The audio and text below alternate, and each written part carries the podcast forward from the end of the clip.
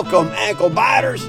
You've stumbled on the Farfar's Far-Fetched Fables, the home of tall tales, old chestnuts, fish stories, and other unassorted yarns. We mostly cater to the young'uns here, but you grown-ups can have a listen too. If you have a mind to, tap on the follow button on your podcast app or find us on the Facebook. In the meantime, turn off the TV, put down the cell phone, get yourself a glass of warm milk, and settle in for some old time storytelling. Tonight's episode Chapter 15 Paul Bunyan's Last Exploits.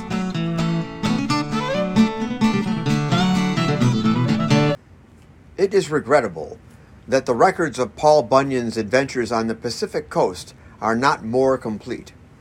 Not nearly so much is known of his work there as has been told about his earlier labors. Indeed, only a few stories have come down to us regarding the great logger's latter years.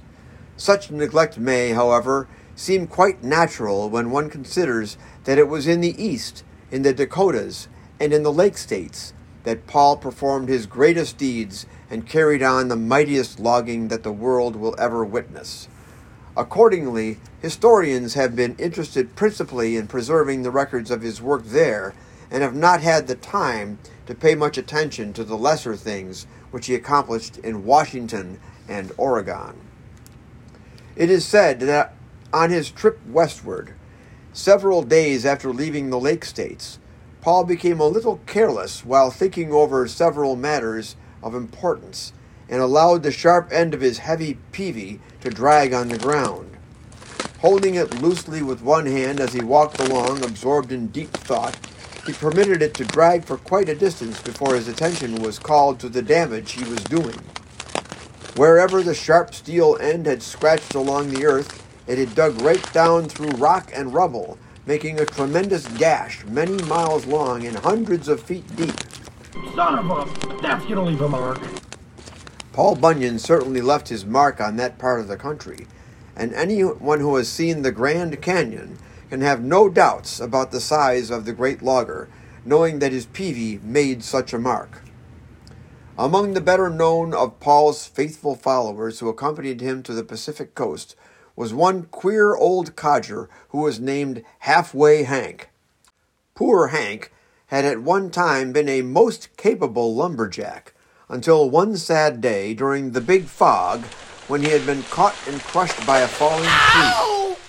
When he finally recovered from his terrible accident, it was found that only about half of him was left. One arm, one eye, and one leg were gone, and so forever afterwards he was known as Halfway.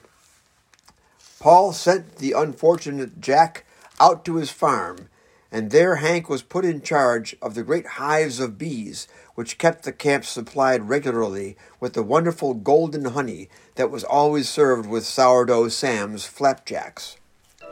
Halfway Hank had become quite interested in his new work and very proficient as well, considering the shape he was in. He developed a surprising agility which aided him greatly as a bee herder, and so expert did he become before very long that he could drive his millions of bees to pasture each morning and back to their hives again in the evening without losing track of a single one of his charges. On Paul's trek westward, halfway Hank brought up the rear of the procession, industriously hopping along on his one leg and herding his bees in a close humming swarm. he drove that great swarm of bees entirely across the country, over high mountains, through terrible deserts, and only lost three bees along the way. At the end of the journey, he claimed that those three would never have been lost if he hadn't been shy a leg. Finally, Paul and those with him reached a section of the country where the timber grew tall and thick and where the opportunities for logging seemed most ideal. It was among the big trees of Washington or Oregon that the great logger finally settled after his long journey from the Lake States, and it was here that he established his new camp. Here it was also that he built his great sawmill. No one knows just why he became interested in owning a sawmill, for he was a man who was never content unless he was out of doors among the trees. Perhaps, though, he built it to be sure of a place where he could dispose of the logs his crews cut and then turn the actual management over to Johnny Inkslinger. Or perhaps he built it so as to have a place for testing out the new bandsaw which he invented at this time, and which to a great extent soon replaced the old fashioned circular saw in the larger mills of the country. At any rate, Paul Bunyan built his sawmill in one of the Pacific coast states, and a most wonderful mill it was.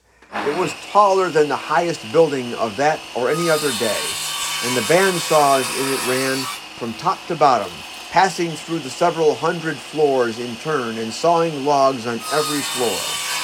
So great was the capacity of this mill that it had to run only one day a week in order to saw up all the timber that could possibly be cut during the rest of the time. There was a little trouble with it at first, but that was soon fixed. The workmen who put the machinery together originally were rather ignorant of the intricate new contrivances which they were handling, and they put the whole mill together backwards. Then, when the power was turned on, the entire mill ran just the opposite of what it should have done, working up sawdust into boards and then back into the original logs, instead of starting out with the logs and ending up with boards and sawdust. Paul let it run this way for a while until it had worked all of the waste shavings and mountains of sawdust in that part of the country into good logs again, and then he tore it down and rebuilt it the right way. Needless to say, the sawmill worked perfectly after that. It became quite a hobby with Paul, and he equipped it with all kinds of doodads and gadgets and dingfaddles which he invented until an inventory of his equipment would read like a Sears and Roebuck catalog. The only trouble he had with it after that was with its smokestacks, which were so tall the clouds were always getting tangled around them. Finally, he had to equip the smokestacks with hinges and block and tackle machinery so that they could be lowered when any especially big clouds had to get by. The little ones didn't worry him any, as he had stationed men on the tops of the smokestacks, and these were able to push off the smaller clouds with their long poles they held. It was in the northwest that Paul decided to make the work a little easier for the great blue ox, and so he bought several thousand yokes of ordinary oxen to assist Babe in pulling heavy loads over the mountains. The oxen didn't last very long, however, on account of the miscalculation which someone had made in yoking all the animals up together.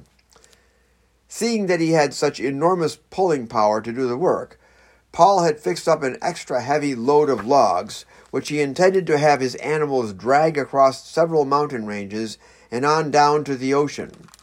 When they started out, with the mighty Babe in the lead, there was a long line of yoked oxen as far as the eye could see, stringing down the side of the mountain range and across the valley at its foot and on ahead toward where the next range blocked the way. Everything went all right until Babe, at the head of the procession, started up the steep slope across on the other side of the valley. Not nearly all of the other oxen had yet come across the crest of the first mountains, and so here they were, a line of them from the mountain top on one side, across the valley, and now starting up the mountain on the other side. And that is where the accident happened. Babe always worked much faster going uphill than he did in any other way, and now, with the long, steep slope ahead of him, he speeded up for all he was worth. Before anyone could stop him, he had stretched out that line of oxen high up in the air, tight from the crest of one mountain range to that of the other across the valley. There they hung, just like clothes on a line, and before the great blue ox could be made to back up and lower them to the ground again, every ox in the string had been strangled. It is said that Paul's crews were fed on beef for a long time after that. I slaughtered this horse last Tuesday. I'm afraid she's starting to turn. So Babe continued to do all the hauling alone after that until several years later, when suddenly he began to lose all of his old time energy and interest in doing his tremendous tasks. His appetite also failed, and he showed in other ways that old age was upon him. This was not surprising, for the huge animal was more than a hundred years old and had been constantly doing the heaviest kind of labor ever since he was a calf. Paul saw to it that the great blue ox was given the very best of attention, but all efforts were unavailing toward saving his life. After his death, his ribs were used, so some stories tell us, to form the sides of a big locomotive roundhouse in Seattle. Paul would hardly have allowed the remains of his devoted pets to come to so sordid an end, however, and the story that says that the Olympian mountains are the burial mound of Babe is probably the correct one. Not long after this, Mrs. Paul also passed away. The big logger mourned his double loss greatly, and it seemed from that time on he began to lose his interest in the things he used to do with so much energy and ambition. He had already begun to get very much disgusted over some of the new-fangled methods which were being introduced into the woods, replacing some of the better old-fashioned ideas about logging which he had developed. So it wasn't very long before he began to get rid of all of his business interests and at last retired from all further lumbering activity. Having too many people around always irritated Paul, except when he was in a logging camp and the people about him were his own men. Now, even the woods were beginning to get crowded, for many lumbermen were starting operations in the western forests as well as among those still standing further east, and Paul felt that his place was taken by others. With so many trying to do the work which he had done alone, and on such a big scale in the olden days, his services were no longer needed. Taking only his fore and aft moose terrier, Elmer, and his guns with him, Paul Bunyan one night slipped away from all the men who knew him and went far through the thickest woods. There, in the heart of the wildest country that he could find, he put up his shanty, and there he still lives, all alone except for his dog. Men say that he can never die until the last tree is cut down, and that until such a time comes, Paul Bunyan and his lone companion will continue to roam the forests. Once in a while, he and Elmer may appear almost any place where there are trees, but as they are always going at a furious pace, it takes sharp eyes to see them at all. They are always running at great speed, chasing down the wild game that is their food.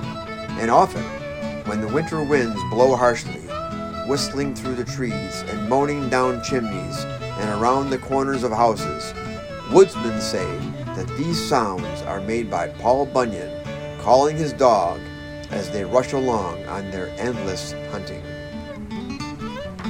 The end. And that, my little critters, is the end of this here story. But don't you fret none. If you missed any part of it, you can go on back and listen to it as many times as your kinfolk can stand it. And in just a day or so, we're starting a brand new story, which I'm sure you won't want to miss. So hit that follow button, and you'll get notified of each and every new episode of Farfar's Far-Fetched Fables. See you next time.